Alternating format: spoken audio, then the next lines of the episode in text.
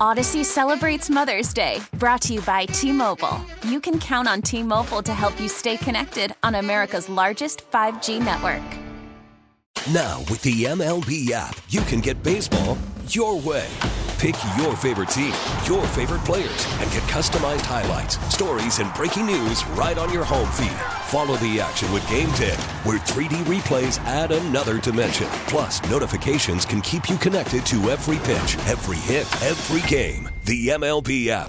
Baseball, your way. Download it now for free from the App Store or Google Play. Blackout and other restrictions apply. Major League Baseball trademarks used with permission. Joining me right now is NFL reporter Mike Giardi out in Buffalo. You've seen him on the NFL Network. I'm a fan. And uh, first off, I want to say, Mike, thanks for making time. I know it's been a crazy week, but I appreciate you joining us. Oh, thanks for having me. So the first question I wanted to ask was, when did you get out to Buffalo? Like, what what day or what time did you um, get out there to start covering this story?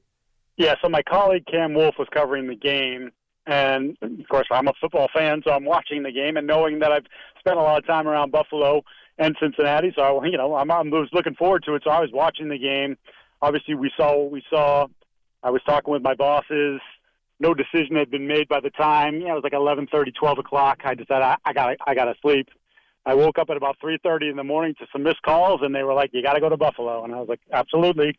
Booked the flight, and uh, I've been here since uh, Tuesday morning.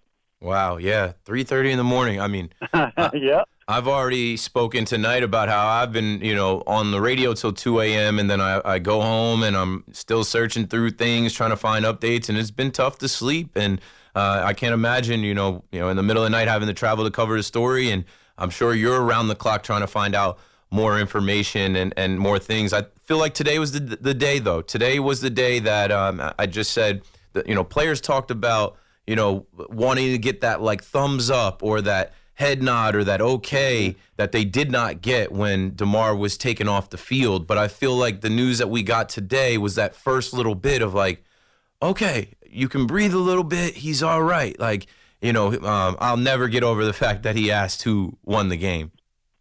Yeah, I mean that is pretty amazing. And you know, if you heard Josh Allen and Dane Jackson, some of the other guys talking today, look, not surprised.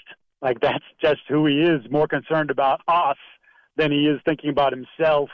Uh, and if you kind of follow his history and, and just who he's been as a person for a long time now, uh, long before uh, Damar Hamlin became um, very popular, you know, in the last 72 hours in terms of us knowing all about him. That's who he's been as a person. So uh, I, I, I, that was kind of refreshing. But I, I think you're right. There was you know, definitely a little lift that they got yesterday when they got the the Zoom call the team had with with his dad Mario. Um, but this this today was it gave them a real energy and it and it gave them a real sense of okay, you can exhale a little bit. Like obviously he's not out of the woods. There's as the doctors talked about, there's still a long way to go in his recovery, but there were so many good things that came out of the conversation with the doctors today about the things that they saw and where he's at with some of these things that I think the whole team could exhale a little bit. And you're not going to forget it. They're certainly not going to forget it. They're going to be thinking about it for for a long, long time, maybe forever. As Josh said, the the image of what happened on the field is seared in his brain. He's replaying them over and over again. But now it's like, okay, we got to be pro football players, and there's there's still processing going along, but that a little bit of a chance, a little bit of an opportunity to turn the page. Um, obviously, not completely. They're never going to turn it completely, but to some degree, think about football. Yeah, and uh, they know they have a job to do. And I think I read somewhere that his dad said, like, you know, he'd want them to go out and compete and win and finish the journey. They're trying to win a Super Bowl this year, and he was a part of that. And what he'd want them to do is not worry about him, but go out there and do the job, win games, and uh, make the push. So, what was the vibe like in practice? What was the vibe like with, with the guys preparing now to face New England and then uh, push forward? So I'm told there was definitely a lot of energy at practice. They were playing the music a little bit. They weren't doing that yesterday at the walkthrough. There was definitely, as I said, there was sort of a little bit of a release. And as some guy said today, Mitch Morse saying like putting on the helmet was a bit cathartic. You know, it's sort of like, oh, okay, this mm-hmm. this is what we do. You know, and there's a routine to it. You know, these guys are they're wired. You know that okay, play the game, then recovery. You got your lifting. You got to do this. You got to get your treatment.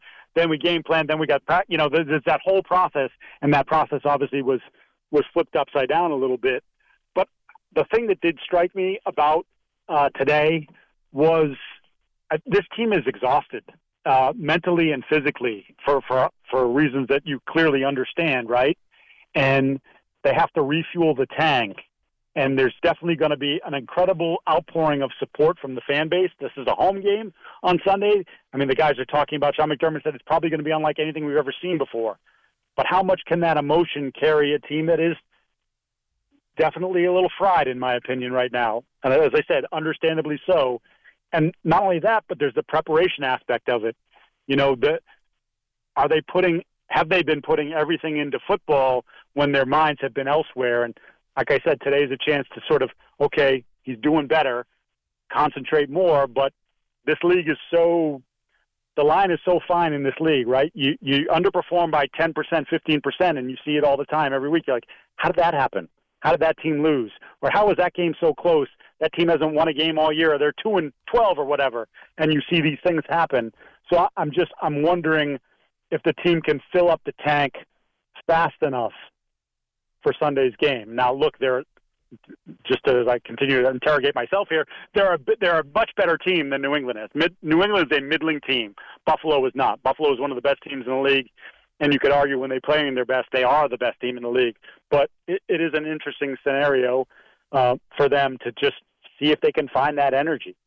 Yeah, one o'clock game, and uh, I'm sure Bills Mafia will be out there, one of the best fan bases in the oh, country. Uh, it's going to be a scene. I, I, can't wait to see it, and I'm sure the Patriots will have heavy hearts as well. Um, at least it is Week 18, the last week of the season, where we do expect uh, some guys to get off their feet, some starters to rest things like that. Now, my, my next question I wanted to ask you is what are you hearing or thinking or uh, do you know anything about the protocol? Because we, we learned today that they're not going to play the or resume play for the um, Bills Bengals game. Uh, they're going to figure that out in other ways. Uh, I still need some more clarity on, you know, what what do we think is going to happen here with the seeding? Uh, are they going to go off of winning percentages? I know there was a rumor that they might add an extra playoff team on each side, AFC, NFC, and even maybe a neutral site for the AFC Championship? Have you gotten any intel on that stuff? I think it's all over the place. I think when they said yesterday in the conference call that we had with with um, Dr. Sills, but there was other people in the conversation that the idea was not that they're hyper focused on Damar and his health, obviously, um, and they said, you know, we haven't really, we're just starting to get into that, which I'm not totally sure I buy fully, but I think that there's so many things on the table here that they really are trying to sort through and also sort of gauge with the teams. You know, like how do you feel? Like I think there's just there's a lot on the table, and I and I don't think they've fully sorted it out. I think they need to, obviously, pretty soon here. Um, but to me, if you're going to eliminate that Bengals Bills game, if that's if we're not going to see them try to replay that in an extra week, then I, think it just has to be based on winning percentage. To me, that's the that's the fairest thing to do, and and and it's not perfect because it's not totally fair, right? But this is just like to me. It's obviously a different situation, but in COVID, we had the COVID rules. You know, they built in some things, and they said it might be unequal. You might not play as many home games. You might not get your full schedule in if something happens. Um, and this is how we're going to have to deal with it. It's just going to have to be winning percentage, and I think this is a unique situation as we've seen in terms of a player's health. And I just, I think you just kind of have to write it off as that's what it is. Nobody should bellyache about it. Right. It's, you know that that's just that's just what it is. Deal with it. And if you're the best team, and we saw it last year with Cincinnati, they weren't the home team, and they went through people, right? So if if you're playing your best football and you're an elite team, you you can find a way to win anywhere. Yeah, everything happens for a reason. This is shaking us all up. I know it's shaking the whole NFL up, and uh, you know I'm glad that this young man is responsive and that we feel a little bit better about this uh, because I really do think we're in for uh, one heck of a playoffs. However, they so- sort it out. Uh, I feel like when the playoffs come anyway, all bets are off. Anything goes But now after this, I feel like you know this year more than ever, it's, it's anybody's game. Uh, another question I wanted to ask you because I was looking at your Twitter and I saw you were in the building, and I played a clip from Sean McDermott talking about uh, Denny Kellington. Uh, was he interviewed? Yeah. Did anyone get to talk to him? Did anyone get to speak to him? No, we have we have not. You know, they they were really, um, you know, they, uh, understandably so. You know, there there was less media availability than normal. They, they you know, there's usually an open locker room. Um, you can talk to guys that you, you would have to make special requests for trainers and things of that nature. Um, but it was it was very dialed back. Uh, in fact, I don't know if I've ever seen Sean and and Josh do a press conference together. Uh, and then we had Mitch Morse and Dane Jackson do the press conference together after. But that was the extent of the the availability. And uh, he talked for 40 minutes, so I'm, I'm not complaining about it at all. It just that it, they're very um, they're very hyper focused on the the mental health of the team as much as anything as well. So I think there's been a a, a, and rightly so. I think there's been a a, a desire to protect uh, the players and some of the coaches from this, and as everybody again sort of sorts through their feelings and emotions about all the stuff that happened, because you just I keep coming back to it, and we saw what we saw on the field. We saw it on TV, or even people that were in attendance. You saw it from a certain distance away these guys were right there, right? They were right on top of it. They heard the yells and the screams, and there's just there's got to be so many things that they have to process from what happened there that um, it makes a lot of sense to me to sort of handle it this way. I don't think uh, anybody who's covering the Bills right now is is sort of complaining about um, the access that we were given. Yeah, no complaints from anyone. I think there's a lot of compassion and understanding, and people are just trying to do their yeah. best to navigate this. Um, I don't I don't have any more questions and I don't want to keep you too long, but thank you for joining us. Thank you for answering my questions and keep doing a good job out there. Like I said, I'm a fan. I've seen you on NFL Network and I'm, I'm looking forward to your coverage as we head into the playoffs. I appreciate you. Have a good night. Audacy celebrates Mother's Day, brought to you by T Mobile. You can count on T Mobile to help you stay connected on America's largest 5G network. We get it. Attention spans just aren't what they used to be heads in social media and eyes on Netflix. But what do people do with their ears? Well, for one, they're listening to audio. Americans spend 4.4 hours with audio every day. Oh, and you want the proof? Well, you just sat through this ad that's now approaching 30 seconds. What could you say to a potential customer in 30 seconds? Let Audacy put together a media plan tailor made for your unique marketing needs. Advertise with Audacy. Visit ads.audacy.com.